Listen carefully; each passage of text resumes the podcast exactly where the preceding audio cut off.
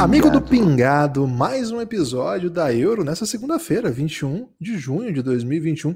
Mais dois grupos definidos nessa grande competição que coloca frente a frente as melhores equipes do velho continente. Estamos aqui com o nosso time de especialistas, alguns muito tristes, né? Porque as suas equipas não fizeram justiça ao empenho que eles tiveram para pesquisar e trazer conhecimentos a esse respeito. Outros muito felizes, né? Porque o seu time está botando todo mundo para mamar e ao meu lado, o Super Batatinha, né? A Batatinha veio hoje com uma camisa de delírios comunistas aqui, para deixar todo mundo seduzido. Salve, salve, Batatinha. Um dia bem interessante, dinheiro. Sobretudo o segundo horário, né? O primeiro, confesso que o jogo da Áustria contra a Ucrânia me lembrou um pouco assim o Corinthians do Caribe no segundo momento do Corinthians do Caribe, não aquele primeiro que eu era apaixonado, mas o segundo em que nada acontecia no jogo e a, à medida que o tempo passava, eu sentia uma tristeza na própria existência, sabe? Que eu, que eu parava e começava a pensar quem sou eu, para onde vou, né? Que é foi o Big Bang que inventou tudo, mas se o Big Bang inventou tudo, por que esse jogo é tão peba? Eu, eu tava meio nessa vibe já, é, mas o segundo jogo veio e só me deu alegria. Assim, com todo respeito aqui ao Rico, né? Que tá muito triste. Mas assim, foi um, um horário muito alegre, né? Foi um horário que teve muito futebol moleque, né? Futebol alegre, presepada, gol para todo lado. Então, essa foi minha experiência hoje, Batatinha. Você gostou? E como é que foi para você esse dia de Euro? Salve, salve, amigos do Pingado.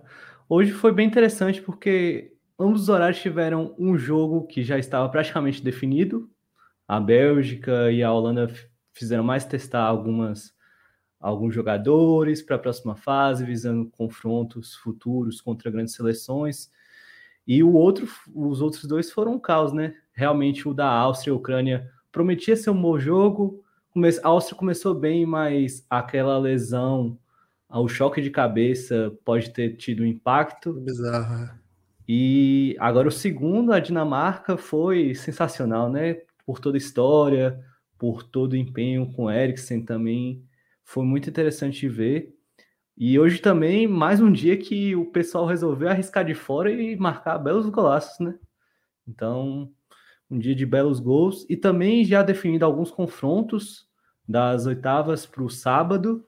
E também a possível nota de corte de três pontos para o, os terceiros colocados. Então vai ser muito interessante também para os próximos confrontos da Euro. É verdade, hoje já tivemos algumas definições relevantes. É, dá para dizer também que a Suíça avançou, não foi isso, Badadinha? Porque não tem como mais os outros terceiros lugares passarem a Suíça. Isso, isso. Ontem eu não lembro se eu comentei, mas eu achava que quatro pontos era suficiente, porque considerando seis grupos e como foi Portugal também em 2016, três seria a nota de corte. Então hoje a Suíça já se classificou e agora aguardamos para ver quem vão ser os terceiros colocados, principalmente do grupo da morte, que é o que mais teme. É, duas equipes já estão eliminadas, né? Assim, não tem mais o que fazer. Estamos falando da mãe Rússia, que está aqui representada pelo seu embaixador aí, que fez muita coisa, né, por essa, por essa nação aqui nesse podcast, mas hoje deve estar tá triste, né? E também a Macedônia, né? A Maquedônia aí do Cardozão, é, hoje representado aqui pelo Lucas Neves, que ganhou aí no meio do caminho essa responsa. Os dois já foram, foram encaminhados aí para o final. A Ucrânia é, ainda espera né, o que vai acontecer nos outros grupos. Então vou começar por eles, vou começar a ouvir aqui os eliminados, né? E vou começar pelo embaixador russo, é, bote russo, né? Não é embaixador, é bote russo, Rico de la Torre, o último soviético de Salvador. Boa noite, Guibas. Boa noite, Batatinha e companheiros de podcast. Pingado, um abraço a todos que estão nos ouvindo. É, hoje, hoje foi um dia triste, né, para a nação russa. Infelizmente, né, a gente não conseguiu negociar da mesma forma que a gente tinha negociado com a arbitragem semana passada, né? Tivemos uns empecilhos aí nessa situação e acabamos derrotados pela Dinamarca, né? A Dinamarca de fato jogou um belíssimo futebol o jogo de hoje. Eu até me ousei a ficar um pouco empolgado com o início da Rússia, não vou mentir pelo que eu acompanhei da partida, foi o jogo que o time disputou menos pior, né? Foi o jogo menos feio da Rússia. Né, se propôs a jogar um pouco mais, e é aí que mora o perigo. Quando você tem um time ruim, quando você tem jogadores limitados, você não pode querer jogar futebol. Você tem que querer não perder. Wagner Mancini já ensinou isso.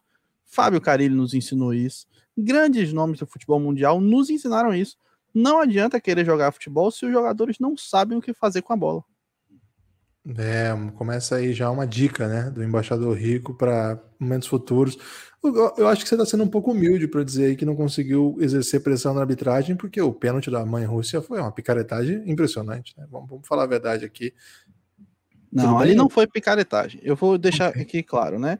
A participação da Rússia nessa Eurocopa, de forma geral, ela foi uma decepção. Mas a gente precisava deixar algum tipo de marca, né? Algum tipo de, de herança aí para o futuro.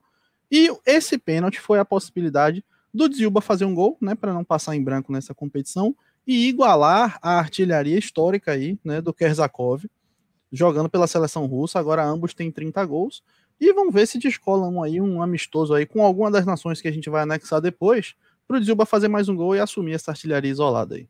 O ideal é até separar, né? Separa primeiro, vence o amistoso, depois anexa, né? Pode ser uma, uma possibilidade aí para aumentar aí as estatísticas. A gente não gosta muito dessa opção, não, porque quando o pessoal separa, eles ficam aquela, ah, independência, independência, e não é muito isso que a gente quer incentivar, né? Então, deixa quieto aí, vamos enfrentar alguém que já não é nosso e depois a gente retoma. Ok, vou mandar um abraço especial aqui para o Igor Guilherme e para o Elderson, o terror do Edgar Wenzel. Os dois escorregaram a sub aqui. É, muito obrigado, amigos. O, o pessoal tá querendo saber aqui na sub se o Lucas Neves tá, Lucas Neves está solteiro. Não, ele é casado, muito bem casado. Tirem os olhos desse rapaz. Esse rapaz aí já está, já tirou o time de campo. E o Eldinho falou assim: muito brilho unificado, merece sub, fazendo certamente uma referência à camisa do Batatinha, que veio representar tanto a Ucrânia quanto a Rússia de uma vez só, né? Camisa da União Soviética. E o Mineiro Celta tá lembrando da raid de ontem à noite, a raid histórica, né? Mais uma, né? Toda noite a gente está entregando conteúdo de raid. Cara, se você não, não acompanha o gradão, só né, de vez em quando ouviu falar, tá aqui no, no post do Pingado, vem para as raids, vem para a live que tem raid. É, geralmente as lives, as lives noturnas. Hoje tem uma live nossa às 10 da noite sobre NBA. Eu tô. Já, cara, já tô na, Aqui a gente faz também, né? Aqui depois do Pingado a gente faz raid também. É, mas eu tô muito na expectativa da noite, cara, que à noite tudo pode acontecer, né? E a noite retrasada, o pessoal foi parar numa uma moça que fazia karaokê de, de músicas jovens, né? O Lucas, o Lucas teve a, a pachorra de assistir o replay da live dela para ver o, o, momento do impacto que a gente chega, né? E ela tava cantando trem bala, só para vocês entenderem o que tava rolando. Ela tava mandando trem bala, chegou o meu gradão tumultuando. É, e foi muito bom, né? Inclusive, ela cantou andanças a nossa, a nossa, ao pedido da nossa massa. E ontem nós fomos pro, pro Lady Driver, acho que é isso, que a moça dirige Uber, né? E vai filmando as ruas de Campinas. Um entretenimento, assim, um pouco assustador, assim, um pouco reality show demais, assim, até pro nosso, pro nosso estilo. Mas, meu amigo, foi espetacular. Então, fiquem atentos aí que hoje, 10 da noite, tem mais live. E assim, Vem pra live, por favor, não deixa a gente falando sozinho, mas fica no final, porque o negócio é bom demais, ok? Propaganda da Raid aqui já, hein? Vocês não estavam prontos para essas. E tudo isso para deixar o Dani ter tempo aí para respirar, né? Porque o Dani, o Dani teve um grande momento aqui que ele convenceu todo mundo que a Ucrânia ia botar todo mundo para mamar. Até o Pereira caiu na Ucrânia, até o Pereira caiu nessa. Nós somos todos iludidos pelo Dani. Esse homem é muito sedutor. Agora começa o jogo, o Zinchenko, é, como disse o Dani, fica pedindo calma. É, o time não ataca, o time. Aquele jogo de hoje, Dani, eu não tenho a menor ideia do que aconteceu com a nossa Ucrânia. Uma partida lamentável, né? Um time, é, tiramos ainda o nosso craque no intervalo, Marinovski. Cara, me fala aí o que, que aconteceu hoje com a nossa. Hoje, hoje era o jogo para definir, né? Porque de resto, tava, tava dentro dos conformes, mas hoje tinha que ganhar o jogo. O que aconteceu? É, boa noite, em primeiro lugar, aí a todos do Pingado. Mais uma vez, um prazer estar aqui. Gibas, assim, eu acho que a Ucrânia, ela, ela pensou, ela pensou em que ela sabia que o empate classificava tanto ela como a Áustria, né? Como o Batatinha comentou, as duas iriam a quatro pontos aí, então praticamente classificava as duas. Só que ela esqueceu de combinar com a Áustria, né? O empate. Então ela entrou em campo ali para ficar cozinhando o jogo, achando que ia ser um jogo mais, mais tranquilo, sem muita sem muita confusão, mas a Áustria, por outro lado, veio, veio pensando na vitória. E é até engraçado porque o Shevchenko, na entrevista coletiva antes do jogo, ele falou justamente sobre essa questão, se a Ucrânia ia jogar pelo empate, e ele, e ele falou que quem joga pelo empate dificilmente consegue vencer, né? Então a Ucrânia iria jogar para cima, mas dentro de campo que se viu, eu até falei na última live que um dos grandes problemas da Ucrânia até o momento era, era a instabilidade dentro das partidas, né?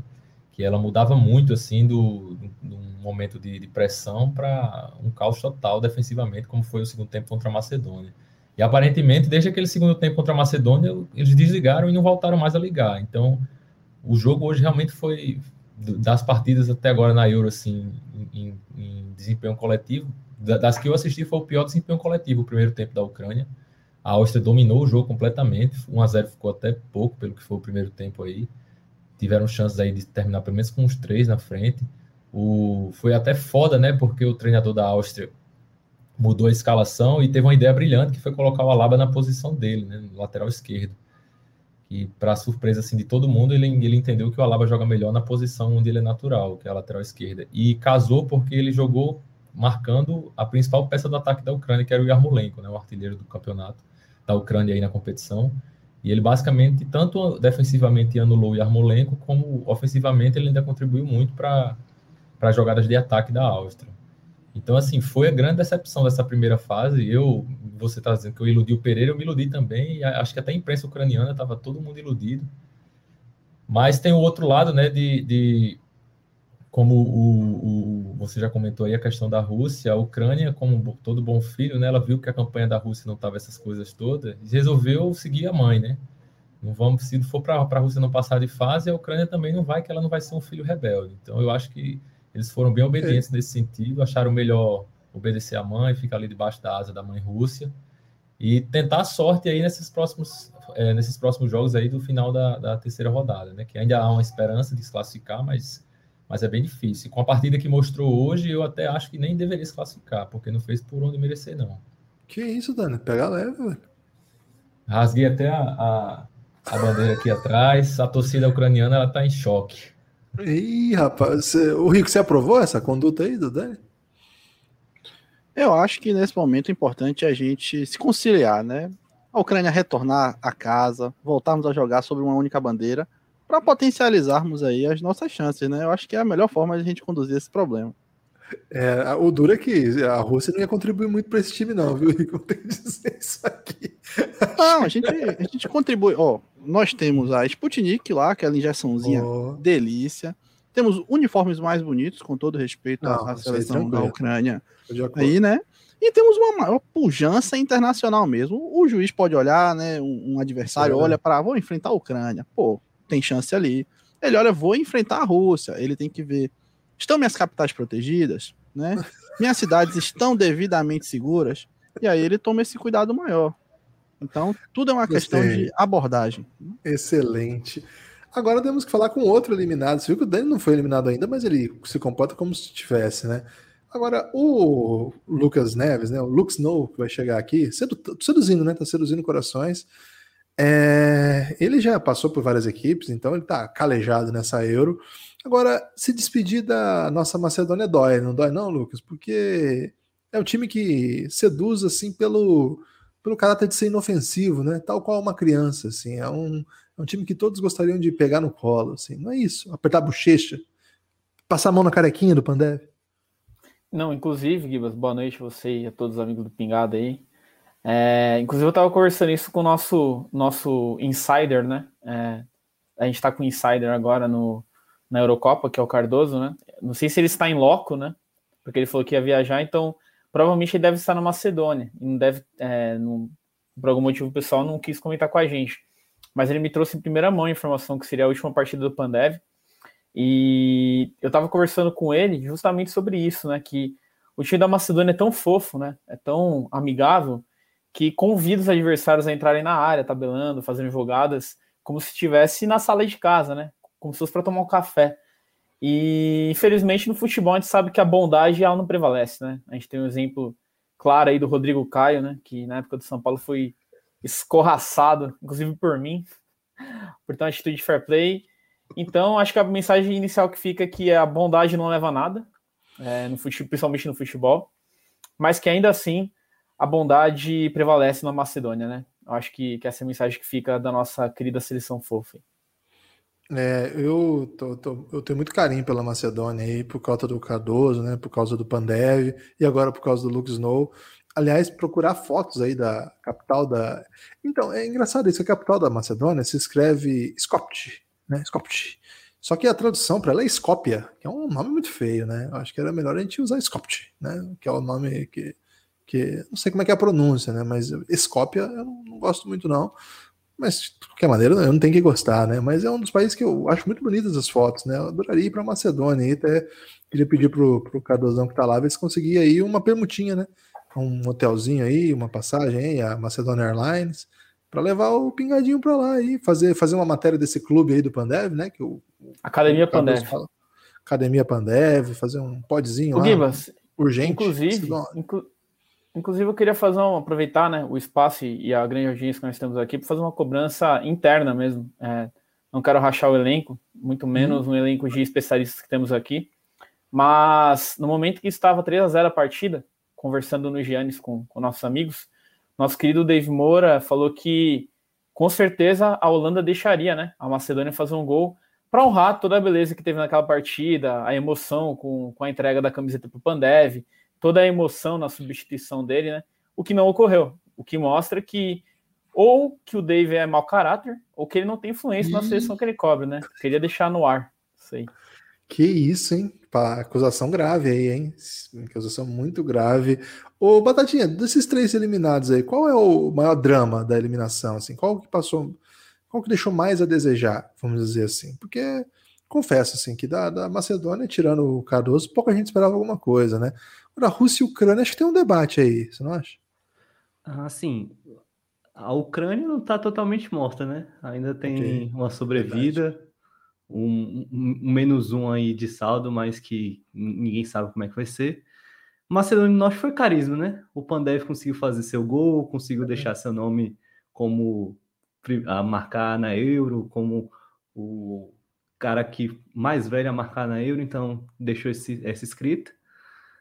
A Rússia, apesar de não estar tá com uma grande geração, tinha expectativa pela última Copa, por alguns nomes individuais, como Golovin, como Dziuba, como Miranchuk.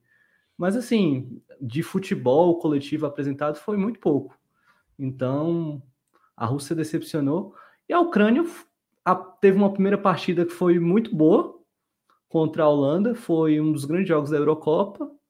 A segunda alternou momentos, mas podia ter feito mais.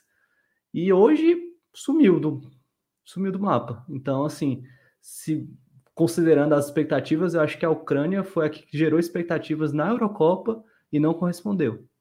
Essa seria o ponto mais negativo. As outras não se esperavam tanto, mas não foi, não foi o bom dia do alfabeto cirílico, como já disseram aqui. É verdade, teve uma estatística muito boa aí do alfabeto cirílico durante a Euro, né? Mas hoje deu ruim. É, vamos seguir aqui para o que eu acho que foi o. Só para dar o serviço aqui, então, a Holanda avança em primeiro e a Áustria avança em segundo.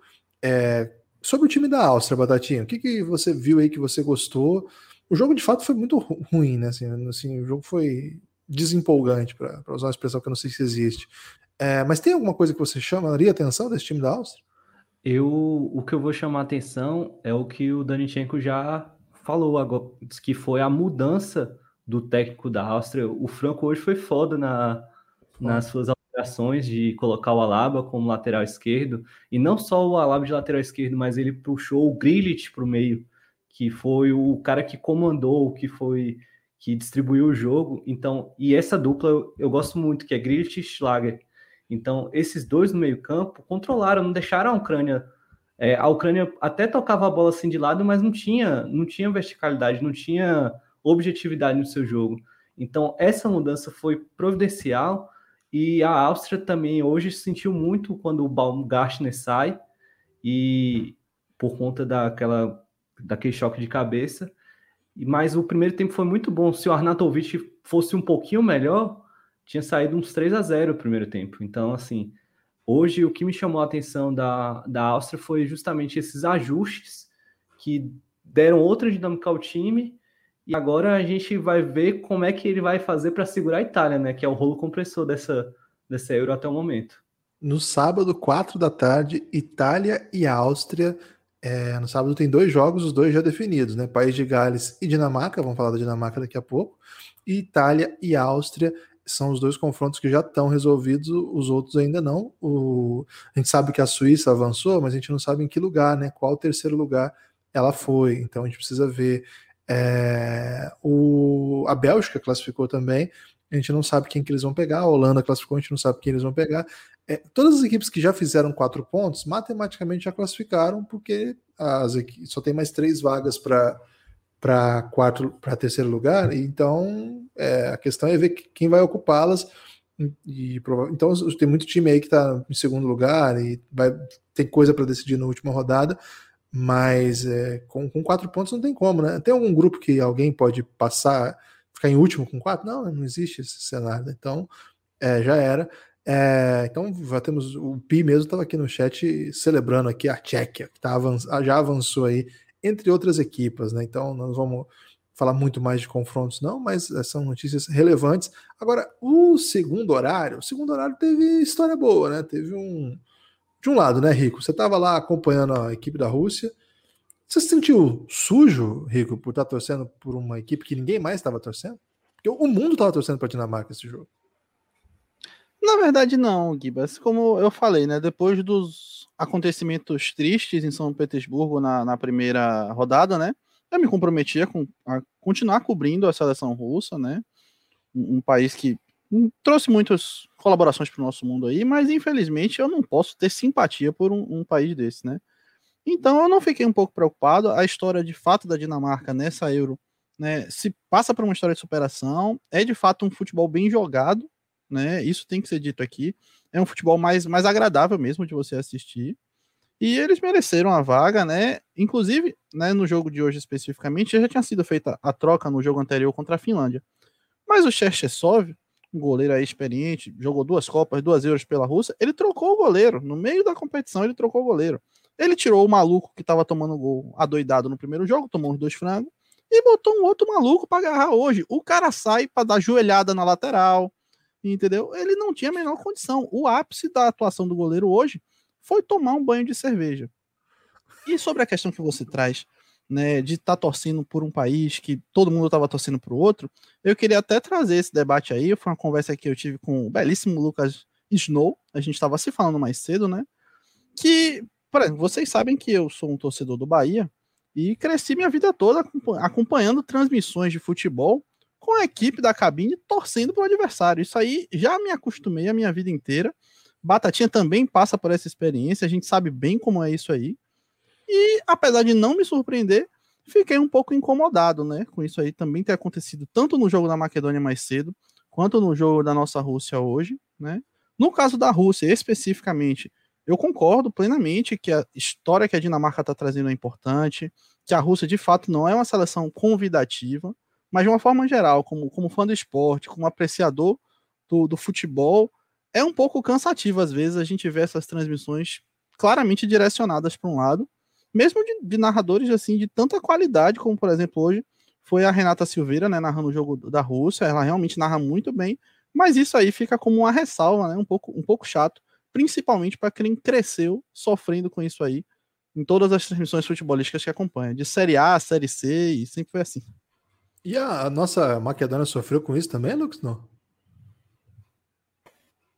Sofreu, né, Guiba? Sofreu. É. Inclusive, mandei lá no grupo que a impressão é que a, a Holanda estava tava ganhando de 12 a 0 da França. Enquanto estava ganhando apenas de 3 a 0 da Macedônia. Quando foi o terceiro gol, e foi o Gustavo Villani, que é um cara que eu gosto muito, ele narrou como se fosse um gol assim, sabe? A Holanda vem com fome, a Holanda vem para vencer, e os caras da Macedônia tentando acertar três passes, sabe? Então é. Claramente, né? Você vê a perseguição com as nações menos, menos simpáticas, digamos assim, ainda que a Macedônia tenha esse carinho, né? E isso é triste, isso é triste para a nação macedônica como um todo e para os torcedores da Macedônia aqui no Brasil, que são muitos, né? O Luke, agora chegou aqui a pessoa que você estava acusando, eu preciso, preciso que você repita o que você disse na cara dele. É, que é isso? Não, apenas estava comentando com os colegas aqui de mesa, de maneira totalmente é, imparcial, que no momento que a Macedônia sofre o terceiro gol, nosso querido colega Dave Moura, ele fala que a Macedônia com certeza faria um gol, até para engrandecer ainda mais a despedida do Pandev, o que não ocorreu. E eu queria saber se isso diz respeito ao seu caráter ou sobre a sua falta de influência sobre o elenco holandês. Apenas isso. É, eu acho que é, um, é o, o elenco da Holanda é um. É, acima de tudo, um elenco muito jovem, né? Muito teimoso. E a juventude é assim, né? Pô, é, é pautada pela teimosia e pela falta de respeito com os mais velhos. Então eu acho que eu fui completamente ignorado, como muitas vezes aconteceu na minha vida. E eles resolveram até atacar mais, né? Eu acho que quase saiu outro. Teve uma bola na trave do Weghorst lá. Eu acho que os caras ficaram putos e quiseram meter mais um. Que isso, hein? muito bom, muito bom. O, é... Gibas, pode falar. Não, inclusive pegando esse gancho aí do Dave, é, eu queria só deixar um, um pequeno destaque aqui não vou atacar a arbitragem, porque já foi informado né, no nosso contrato que a gente não poderia atacar a arbitragem aqui, nem outros pontos para não, não, ter descontado o nosso, nosso bônus. VAR, Porém, eu queria dizer que claramente. Isso. Eu queria dizer claramente que, assim como o David citou, que foi um jogo da juventude contra a terceira idade da Macedônia, claramente ficou notória a dificuldade que a terceira idade tem com a tecnologia. A tecnologia jogou totalmente contra os idosos da Macedônia hoje. É, no primeiro gol da Holanda, o VAR não quis rever a falta clara que teve no nosso jogador de 40 anos, Pandev, e anularam o gol da Macedônia. Estava impedido? Estava impedido. Mas cadê o carisma? Cadê isso, aquela né? paixão? De é, novo isso. É. De novo. Anularam o golaço do Pandev tava... já. Isso, e, e, o jogador da Macedônia, que eu não lembro quem foi, ele estava por um, um Kevin Durant de impedimento. Aquele pezinho do Kevin Durant que fez dois pontos ao invés de três foi o impedimento detalhe, da né? Macedônia. Né? Então fica. No detalhe, fica a minha revolta. A justiça tem que acabar, né? Fica aí o registro. ok. É, vou seguir aqui agora. É, nós, vamos, nós falamos já da, dos eliminados, vamos dizer assim. É, o Dani, o Dani, você tem um destaque final aí? Eu vou liberar você, porque você não está eliminado ainda, né? Mas se você for eliminado, você vai voltar aqui para fazer outra coisa, viu? Quero, não quero perder você nessa cobertura, não, porque você é muito belo e seduz as pessoas dizendo coisas que às vezes a gente acredita sem nenhum cabimento, né? Então, você tem um destaque final aí sobre a Ucrânia? Provisório? Destaque final provisório, né? Pode ser que você volte. É, para a Ucrânia em si, eu acho que agora é torcer por, por esses resultados agora que vão. É, são difíceis, né? Mas ainda podem garantir a classificação em terceiro lugar. E caso aconteça eu ainda não vi qual é o chaveamento, mas provavelmente é melhor do que pegar a Itália, né? Que pintou o campeão. A Itália é o time que vem mais embalado aí nessa, nessa, nessa primeira fase. E eu tô, eu, eu tô de certo, mesmo que seja eliminado, eu tô feliz, porque está classificando o time de Thales, né? Então a gente tem que ficar feliz. Se Thales está feliz, eu tô feliz também. Apesar dele não estar tá aqui hoje, como o Coringa da Áustria, desejo boa sorte aí na próxima fase e que ele elimine a Itália e faça esse favor pro, pro grupo aí dos Giannis, pro Igor parar um pouquinho de, de chiar. Ih, rapaz. Foi um bom destaque final, é uma provocação vazia. Valeu, Dani. Ô, Rico, você quer aí se despedir, falar palavras aí da mãe Rússia? Vamos ter que arrumar uma nova função para você aí. Vou estar tá trabalhando aí com RH para ver onde que você vai encaixar aí no, no elenco. Não, primeiro agradecer o convite, né, para ter falado um pouquinho da Rússia agora, que não vai mais disputar em campo aí essa belíssima competição, né? A segunda competição de futebol mais importante do momento, né? Depois da Série B.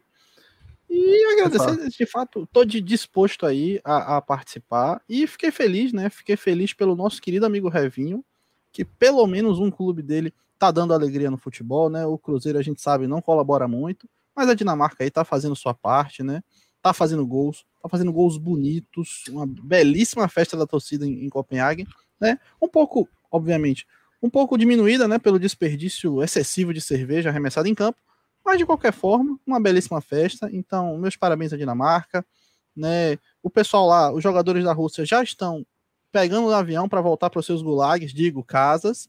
E aí a gente vai resolver tudo que acontecer internamente, né? Que é a forma correta de você resolver os problemas. Rigo, te espero aqui muito em breve, viu? E sua função vai ser uma função que ninguém espera. Queria dizer isso aqui, hein? Nem você espera. Lux No, sua vez aí de se despedir. É, não sei qual é a sua próxima aparição aqui, hein? Eslováquia, né? Eslováquia tá, em breve tá de volta, porque o Matheus Quat não vai mais aparecer. Eu já, já saquei isso aí. Então já tô, já coloquei como você sempre mesmo.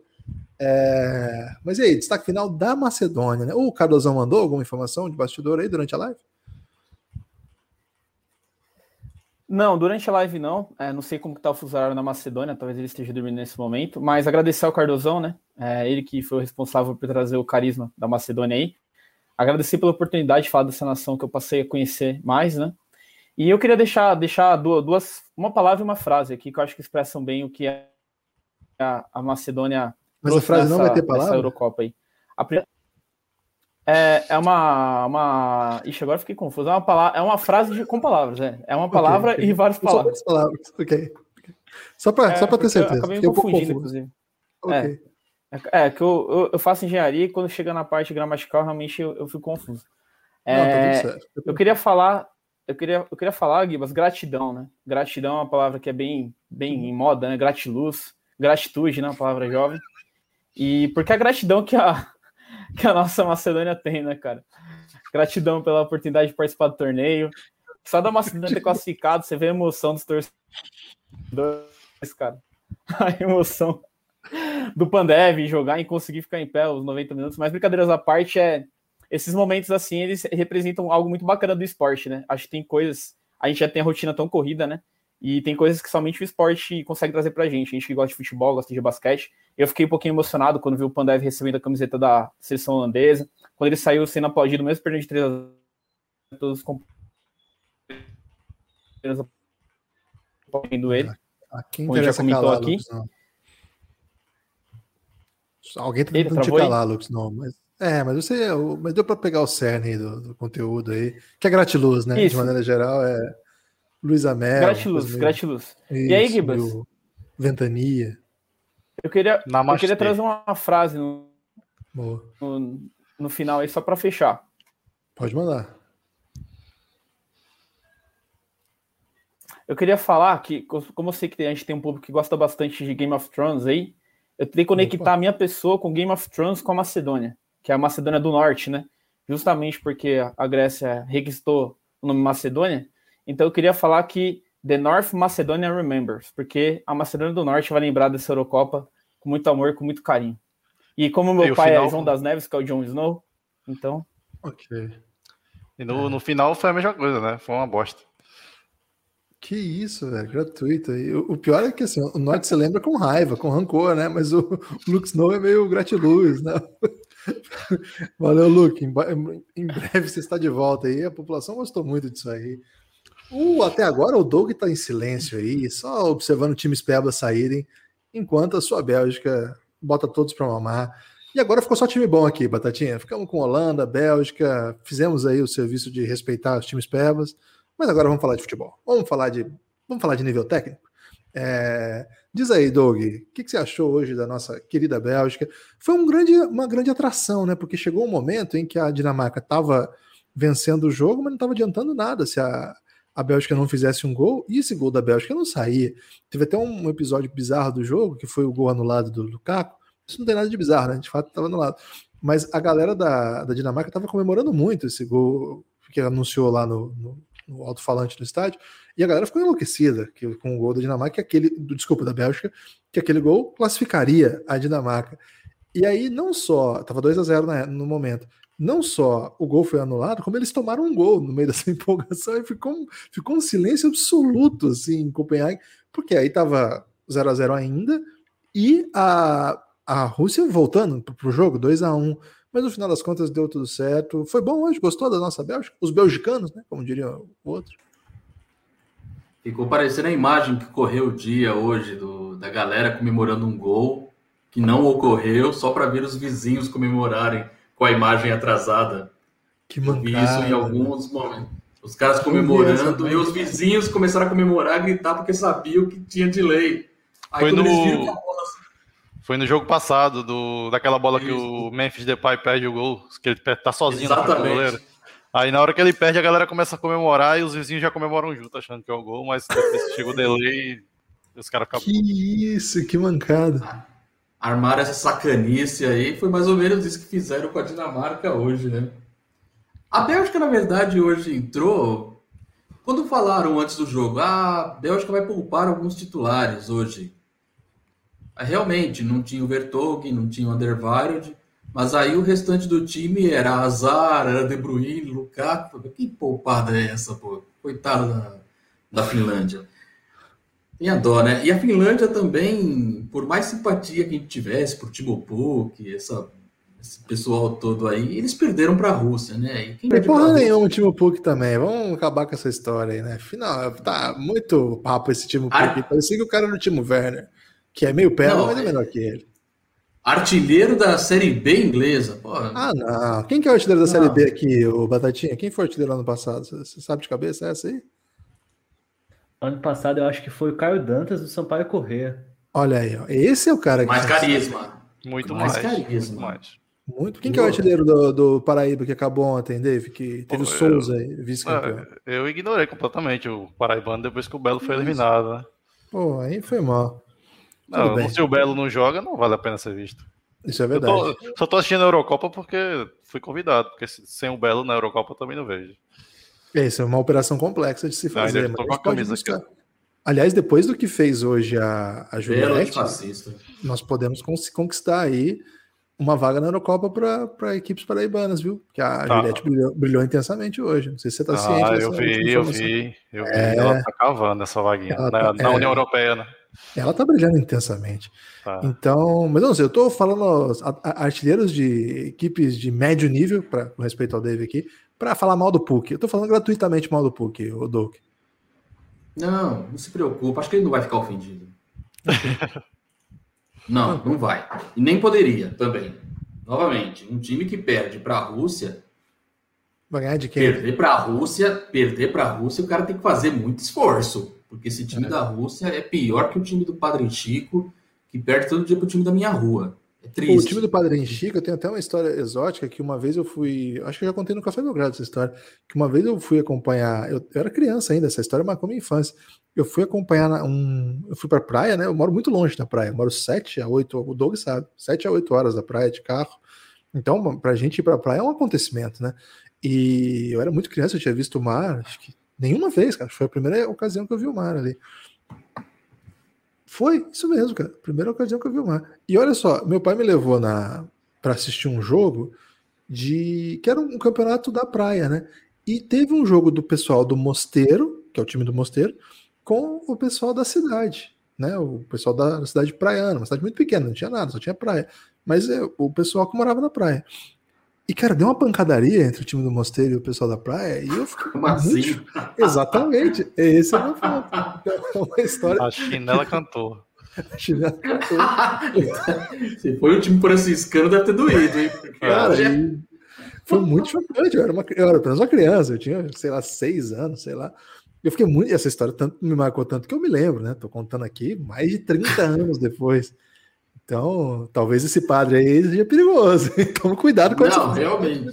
E eu acho que a Rússia também não passaria por esse time aí, não, viu? A Rússia ia até fazer menção ao colega, que é pro outro lado, o colega aqui do lado, porque o, que, o melhor time que estou vendo nessa Eurocopa não é a Itália para mim. Para mim é a Holanda.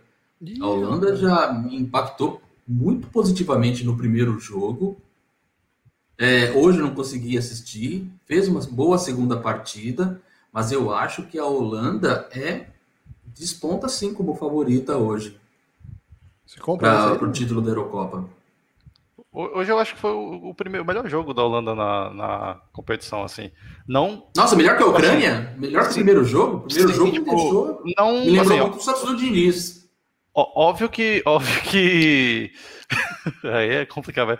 É, óbvio que o adversário também né, era um pouco mais frágil, né? A Macedônia era o, o, time mais fraco do grupo, mas eu acho que a Holanda hoje mostrou, tipo, eles entraram com alguns, algumas mudanças dentro do dentro de campo, eles colocaram o Malen de, de titular, eles colocaram o Gravenbach também de titular. E essas mudanças eu acho que deram um pouco mais de intensidade para o time. Assim, ainda tem uns problemas que a gente está falando desde a primeira rodada, principalmente a a marcação em transição, além do contra-ataque da Holanda, eles dão muito espaço. Eles tomaram um gol da, da, da, ainda, né? Tomaram um gol, tomaram bola na trave da Maquedônia, então poderia ter, por, por um pouquinho mais de, de, de, azar, eles poderiam ter se complicado. Mas eu acho que, no geral, foi o melhor jogo porque foi um, um, um dia que a Holanda conseguiu criar mais oportunidades e jogou, jogou de uma forma muito mais objetiva. Assim. Ficou menos aquele tocando bola na frente da área ali para abrir o espaço e bola de linha de fundo e bota para dentro e vai. O Malen deu umas quatro assistências desse jeito, poderiam ter sido gol. Acho que todos os gols teve participação dele. Acho que o terceiro ainda o, acho que eu não sei se é o Depay que, que finaliza, o goleiro pega aí no rebote final do guarda. Mas todos os gols tiveram assistência dele e ele repetiu essa mesma assistência de vai até a linha de fundo, cruza voltando, parece mãe de videogame, jogando In Eleven. Antigamente você fazia golzinho assim. E, mas eu acho que, que foi o melhor jogo da Holanda, assim, no, no, no geral. Assim, apareceu muitos. Você tem duas opções do banco que entram e entram até melhores do que os titulares, né? Você tem esse desafogo, você cria essas opções para o treinador. E, além de tudo, jogando de forma muito mais objetiva. Eu, assim, eu acompanhei, acabei vendo só o, jogo da estreia da Itália. O que também é impressionante, a Itália fazer seis gols, assim, né, tão rápido no, no, numa competição desse nível. A gente não está acostumado, a Itália até quando joga bem não, guarda, não faz tanto gols. Mas eu diria que a Holanda está, assim, entre, entre as favoritas, assim, junto com a Bélgica, junto com a própria Itália, é, e a Alemanha, né, que fez aquele jogo absurdo contra Portugal, então não dá para ignorar. Eu acho que ela se encaixa ali. Não, não sei se ela entra como uma franca favorita, porque é por ser muito jovem ainda, mas pode ser que seja o começo realmente de um bom trabalho que vá ter frutos ano que vem na Copa do Mundo ou na próxima Euro. Hoje teve e a Itália, vocês falaram da Itália, desculpa, Guibas, a Itália, a história mostra pra gente que a Itália não pode começar voando. A Itália normalmente começa capenga, tropeçando, é assim perdendo e tal, cresce, e aí fica o título. Mas quando começa voando, eu não conheço a Itália desse jeito, para mim é novidade. Mas tem vezes que começa peba e termina peba também, então é melhor começar um pouco melhor, né? é, garantir logo no início. O Até com uma frequência teve... maior, eu diria, né? Hoje teve o Pogba holandês, hein? O Gravenberg jogou bastante aí. É... O time da Holanda passou por cima aí da Macedônia, um time que já fez bons jogos recentemente, apesar de a gente estar tá brincando bastante com ela aqui.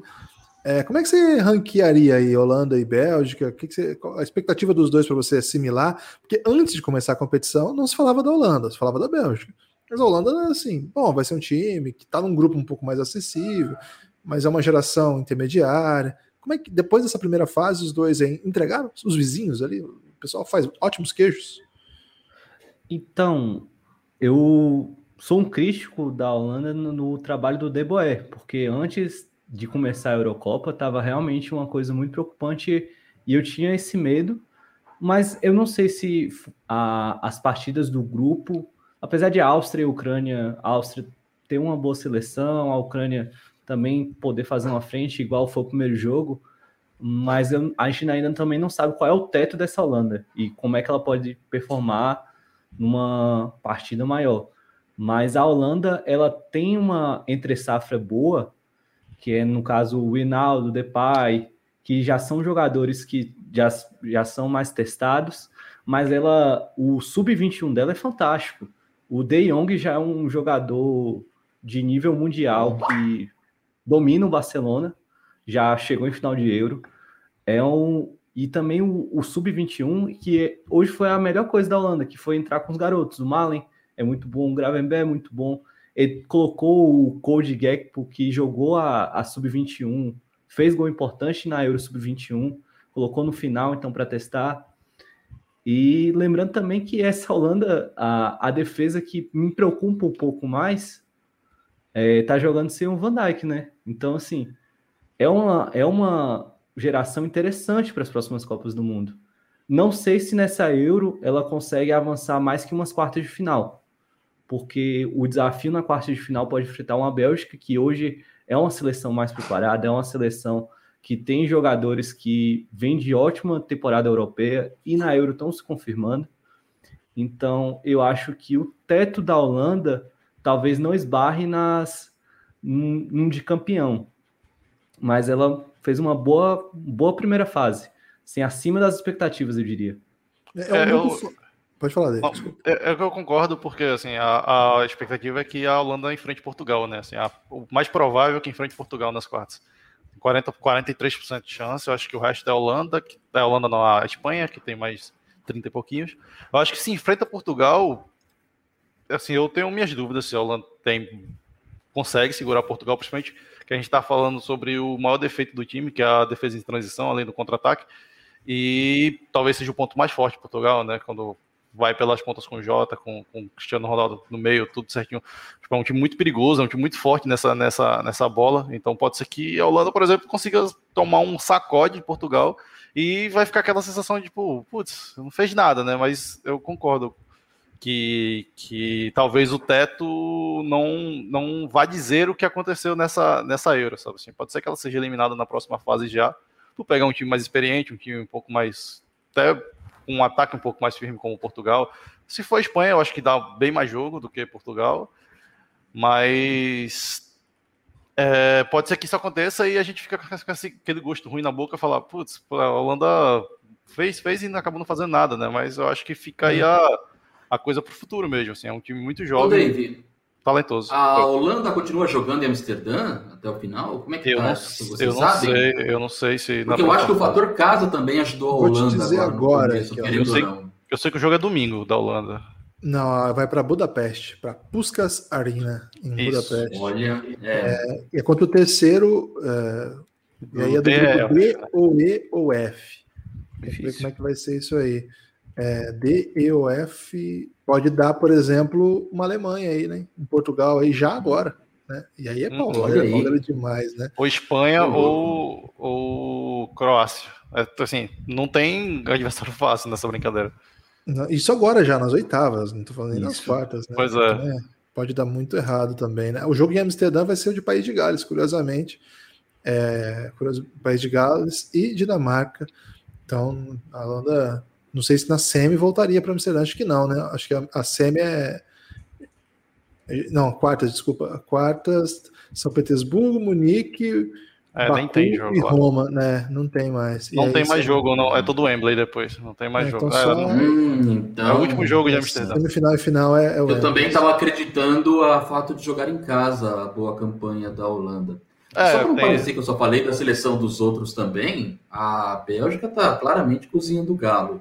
Eles têm atletas nos times principais, as principais ligas, que jogaram muito, às vezes mais de 50, 60 partidas na última temporada, e dá para perceber que eles estão poupando, tirando o pé, esperando o momento mais apropriado. O jogo hoje mesmo era jogo de bobinho, esperando, sabe, o melhor momento, não, não requereu um esforço da, da, da Bélgica.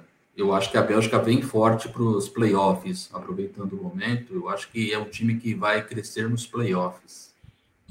Eu é, também, eu, eu, também acho. Você vê que na partida de hoje, o segundo tempo, que assim, a Bélgica, desde o primeiro tempo, estava incisivo, perdendo muito gol, mas no segundo tempo, em dois lances, com o De Bruyne e o Lukaku, que são pura técnica, conseguiram fazer o resultado da, da partida o primeiro gol foi um descanteio, mas assim, falando do, do, lance que foi anulado, que foi o gol do Lukaku, e também o segundo gol que ele faz um pivô ali que é imarcável, eu acho. Hoje dificilmente você vê um, acho que nem o Lewandowski faz um pivô tão bom quanto o Lukaku, de receber essa bola, girar e bater com as duas pernas. Então, esse, esse vai ser um grande problema para as equipes que forem enfrentar, que é parar Romero Lukaku, que o homem vem desenfreado. Não, e, se, e, o homem é rápido também, né? É um bichão touro, mas se precisar correr, ele é muito explosivo também. Finaliza muito bem, com os dois pés, como você falou. Cara, é um, um, atacante impressionante. E acho que no auge, né? Acho que estamos vendo o auge do Lukaku. Não sei, não sei pode ser que ele vá mais, mais além, mas o auge até hoje do Lukaku é isso aí. E é muito bom, porque é um cara que, que é bem legal, né? Assim, então, Tô achando bem legal essa Euro que ele tá fazendo. Ó quem chegou aqui, ó. Pereiraço. Opa, o homem tá aí. Pereirão. O homem é bravo, hein? O homem tava fazendo exercício ali atrás agora, né? Nas suas cordas aí, né? Um dos últimos trapezistas de Campina Grande. Pereira, hoje nós estamos no pique de Juliette. Então você pode falar o que você quiser, porque você é o único campinense aqui, né? Porque o Dave, ele falou aqui que acabou quando. Você é campinense também, Batati? Não, mas eu fui emprestado cinco anos lá. Caraca, então. Fui, Tá- fui, tá- fui formado em Campina Grande. Ué, tu estudaste Ah. na UFCG? Na UFCG. Ah, sabia não. Caraca. Aí, tá vendo? Olha aí. O Dave, aqui você tá em minoria, velho. Eu, Deu me colocaram no meio de inimigos aqui, né? Tá vendo? Do- dois raposeiros na mesma live, tá vendo?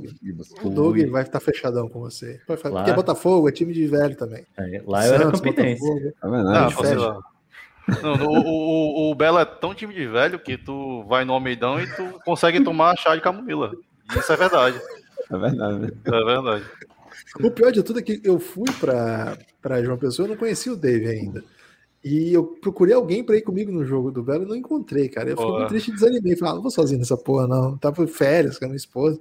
E, pô, ir sozinho no jogo é zoado, né? Eu, eu já tinha ido com ela no Barradão, no Barradão não, no Aflitos. E foi horror, cara. Deu cavalaria no nosso setor, assim. Sempre então- dá, sempre dá.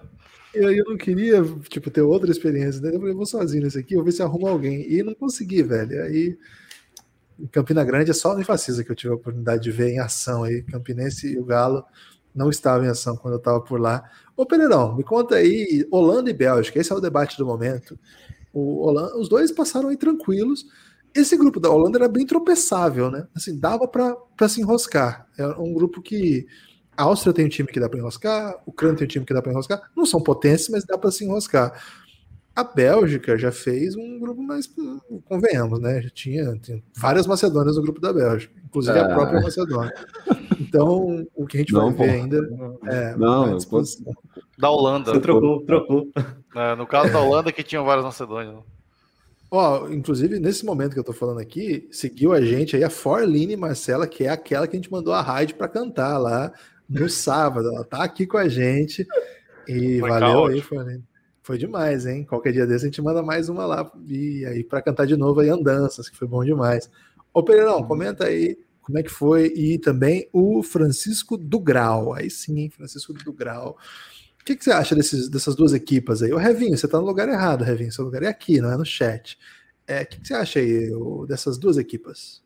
Olha, eu acho assim, eu, eu acho que, tipo, a, a, a- postagem entre Bélgica e Holanda, ela, independente da situação, ela, a Bélgica hoje ela dispõe de um elenco melhor.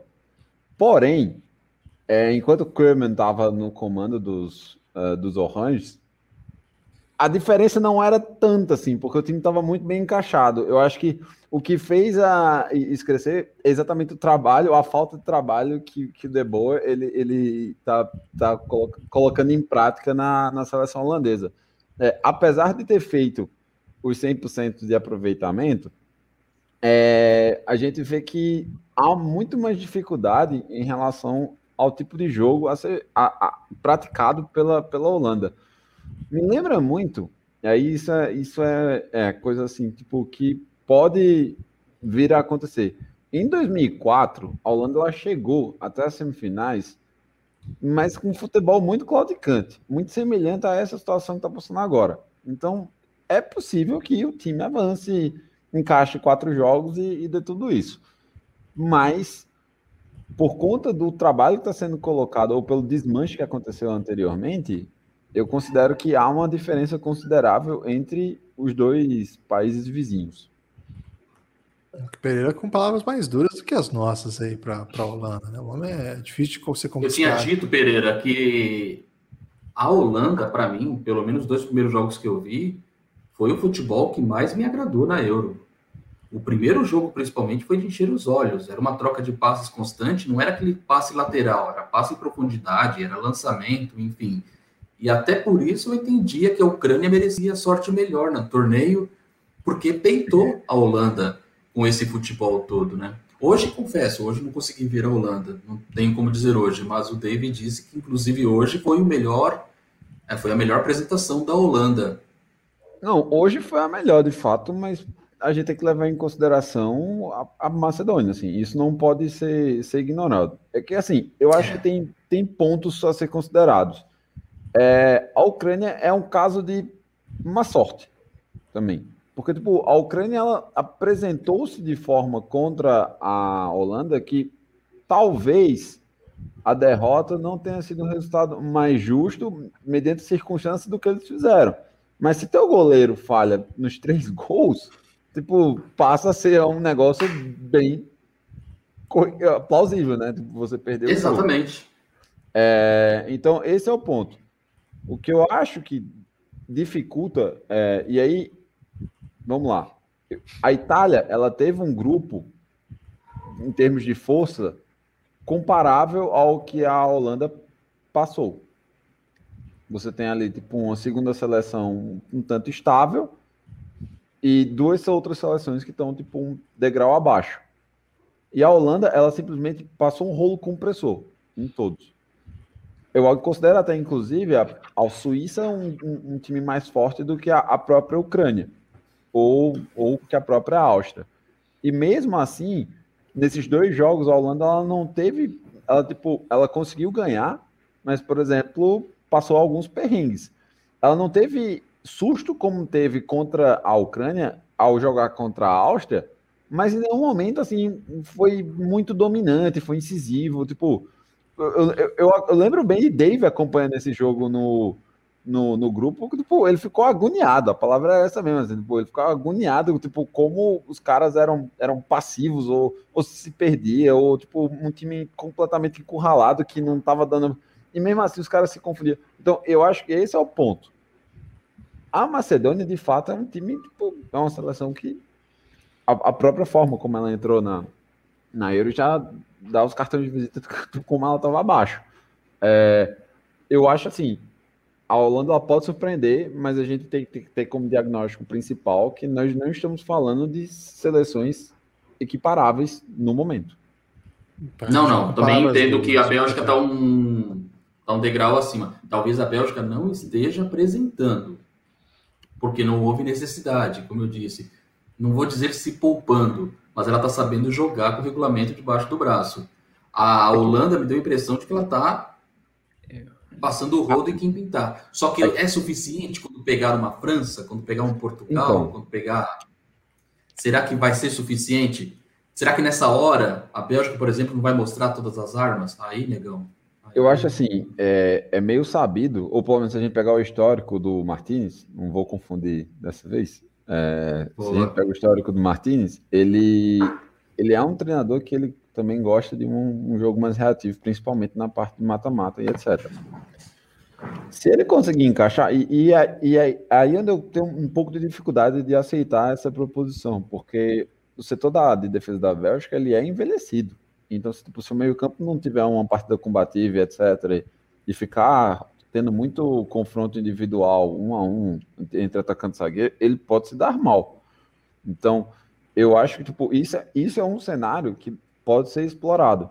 Agora, qual é a grande diferença que a gente viu também da Bélgica nesse mesmo torneio? Os, os dois principais jogadores individuais, quando eles foram chamados, eles apareceram. O Lukaku sobrou na, no primeiro jogo, De Bruyne ele jogou um jogo e meio até agora. Cara, De Bruyne ele já pode começar a colocar ele na discussão de um dos melhores do torneio. Porque o cara tipo, ele simplesmente muda o, o nível do time como um todo. Ele é uma peça, mas ele muda o nível do time como um todo. Então, assim, se esses dois caras aparecem, automaticamente todos aqueles bons coadjuvantes que estão ao redor deles também vão ter mais liberdade. E aí, tipo, vai, vai todo mundo nesse vácuo. Então, eu acho que esse é um, digamos assim, o Ainaldo tá fazendo uma Eurocopa espetacular. Assim, eu acho que não estão dando os louros para ele em compensação, assim, em referência ao que ele está entregando. Mas, por exemplo, Depay, ele já está um pouco mais discreto, principalmente pelas temporadas que ele fez no Lyon, agora que lá assinou com o Barcelona, ele está um pouco mais discreto. Só que se a gente coloca em comparação mesmo, pegando essa mesma referência, colocar em comparação Depay, Lukaku, De Bruyne e Wijnaldum, é desequilibrado. Um, o que eu ia falar da Bélgica, você falou do reativo, dois jogadores que tiveram uma temporada muito boa, que não são os protagonistas na seleção belga, mas podem fazer a diferença, é o Tillemans, porque é o cara da transição. Hoje ele foi descansado, então é um cara que pode fazer a diferença. E o outro é o Carrasco, pelo jeito que o Simeone jogou, jogou com ele que é fechando, fechando como ala até fazendo uma linha de cinco. Então, o Carrasco pode ser um cara que vai decidir essa, essa Euro, principalmente por um ponto que eu até queria trazer para o debate, que essa é a Euro do, de destaque dos alas. O Dumfries faz uma boa Euro, o Spinazzola faz uma boa Euro, e hoje o destaque da Dinamarca foi o, o Meile, que é mais um jogador da Atalanta, mas é um, é um jogador que ele dá ofensivamente, ele dá muito escape ali para a Dinamarca, e hoje com Damsgaard foi sensacional o que eles fizeram contra a Rússia. Então, é uma Euro que está sendo decidida pelos alas, o Gozens também pela Alemanha, não podemos esquecer. Então, os alas estão muito bem. Então, na hora de fazer essa defesa contra as alas, contra os pontas, o Carrasco ele vai ser fundamental. Principalmente pelo jeito que ele jogou contra o, com o Simeone essa temporada. É, e no futebol que se caracteriza por uma proximidade maior das linhas, impossibilitando que você tenha qualquer penetração, até porque esse pessoal parece que desaprendeu a driblar. Como é que eles fazem para buscar espaços? Amplitude. Abre para um ala, abre para o outro, abre para o outro ala e vai tentando dessa forma abrir o jogo. Por isso que os alas, como você bem disse, estão se destacando bastante. Concordo. Você viu que o, no meio da sua fala aí, o Doug deixou aí, né, uma saudade, um tempo saudoso dos dribles, né? Mas ele tá feliz, gente. O time dele venceu ontem, deu um baile aí. Gabriel Pirani é o craque agora, Doug? Exatamente, Gabriel Pirani. Eu acho que se o Gabriel Pirani tivesse uma seleção como uma Itália, uma Alemanha, aumentaria o nível da Eurocopa. Aí sim, esse tipo de frase que eu precisava. Vamos para a rodada de destaque final. Hoje classificamos, portanto, potências aí do, do futebol europeu. Eliminamos as equipes pebas. Tivemos a Dinamarca, uma bela história que certamente a gente vai continuar seguindo. Vamos ir continuar nessa cobertura. Amanhã tem mais. Amanhã é uma rodada mais segura, né? Poucos jogos. Acho que são só, só um grupo fecha amanhã. Quero aí ouvir de você primeiro, Dave, seu destaque final aí, sobre o que você quiser, tá? Não precisa ser sobre a Holanda, não. Ah, eu vou, eu vou continuar na, na Holanda, que é só um, uma curiosidade, né? Que alguém postou no Giannis hoje, eu não lembro quem foi, enfim, peço desculpa quem, quem postou, mas alguém postou um tweet com, sobre essa curiosidade que é que o Memphis hoje se tornou a maior cidade do Tennessee a fazer dois gols na Euro, substituindo o Milan Baros, que tinha feito dois lá em 2004. Eu vi isso. Fica essa curiosidade, essa curiosidade geográfica aí. E é isso. É esperar torcer. Eu tô realmente torcendo que a Holanda enfrente Portugal na próxima fase. Eu acho que vai dar um bom jogo, independente se a Holanda for eliminada ou não. Eu acho que é um jogo que tem tudo para ser. O Pereira acabou mencionando na Euro de 2004, que a Holanda enfrentou Portugal. Poderia acontecer coisa parecida, né? A Holanda também vinha de uma Copa do Mundo que ela não tinha ido, que foi em 2002, que estava com um time jovem de novo, e aí pode repetir. E foi, eu lembro de ter sido um jogo muito pegado, porradaria comeu solta naquele jogo em 2004. O Cristiano Ronaldo saiu com a coxa machucada, e vai que se repete. Não o machucado do Cristiano Ronaldo, né? Mas talvez a, o jogo pegado e, e o caos não seria, é, seria legal esse jogo acontecer. Eu, eu, acho que o jogo que ele se machucou, que, ele, que tipo, entraram sola na, na coxa dele foi 2006. Eu ia falar isso. Isso, verdade, né? Eu talvez é um jogo violento. É, talvez é. eu esteja confundindo, teve a Copa do Mundo. Mas, é verdade, porque a Holanda jogava com a, com a faixa. Mas em 2004 rolou esse jogo, só que Portugal dominou, tipo, na, é. foi, foi um jogo até mais. Verdade. Na verdade, porque teve Portugal e Inglaterra um pouco antes que tinha ido para os pênaltis. Exatamente. Né? Depois, depois enfrentar a Holanda, verdade, verdade. Doug, você tem destaque final? Ah, aguardando a rodada de amanhã, ver que a Inglaterra e a Escócia podem aprontar amanhã, né? Até porque a Inglaterra está devendo também, estou curioso para ver o que o Kane vai fazer ainda, enfim. A Inglaterra começou com muita pompa, parecia que dessa vez ia engatar, e está sendo a velha Inglaterra de sempre, né? Vamos ver se amanhã muda a história. É, falei muito mal da Inglaterra, preciso que eles continuem mal, porque senão queimarei a língua, né? E não estou interessado em queimar a língua. O, o, Batatinha, hoje vou você primeiro, que o Pereira chegou pro fim. Você tem destaque final, algum ponto aí? Tem algum Analytics de hoje aí? Ah, Analytics, só curiosidade que o, o Davis citou do Malen. Malen foi o jogador que mais criou grandes chances nessa Eurocopa. Criou cinco grandes chances. O segundo, na verdade, o segundo que mais criou grandes chances, porque o primeiro é o Bale, que criou cinco, mas quatro foi só naquele jogo Gás contra a Turquia, então você desconta.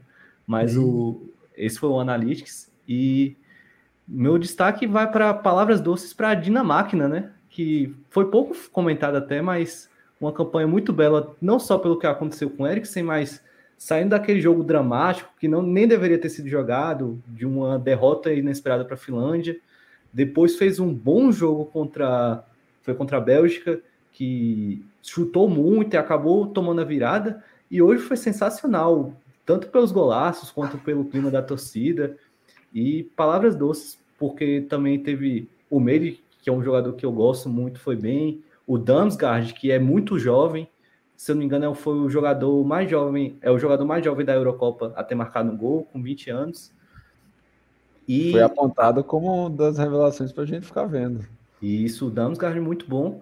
E é, a, Din a Dinamarca pode chegar como um, uma verdadeira surpresa, porque enfrenta a Gales agora. E no chaveamento, se eu não me engano, pode pegar a Holanda, que eu não acredito que seria um, um, um adversário assim impossível da Dinamarca bater. Então, podemos ter um possível azarão aí. É, chegou dicas boas. E aí você, Pereira, o que, o que você vai dizer? O que é que só você viu? O meu destaque final vai para a garantia da classificação da Suíça. Já que é, é certo que nós temos dois, três, dois piores terceiros colocados que ela. Então, os suíços é, estão agora ordenhando com muito mais felicidade, pois garantir seu lugar nas oitavas de final. E Zé Gino também. Zé Gino estava falando ontem como classificado já. Eu falei, não é bem assim, não. Pera lá. E no final das contas, o homem tinha razão e eu estava errado, né? Porque o homem sabe o que faz, né? O cara brilha. Então vai estar aqui com a gente. Você quer falar, Batatinha, alguma coisa? Não, eu, eu esqueci de comentar que a Dinamarca tá passando trator, mas o Barcelona tá infeliz porque o Bright White não consegue fazer gol. Então vai tornando sua venda cada vez mais difícil mais um inimigo do gol nessa Euro, né? Valeu, agradeço a todo mundo que, que apareceu aqui na live, que ouviu o podcast. Forte abraço, até a próxima. Pingado.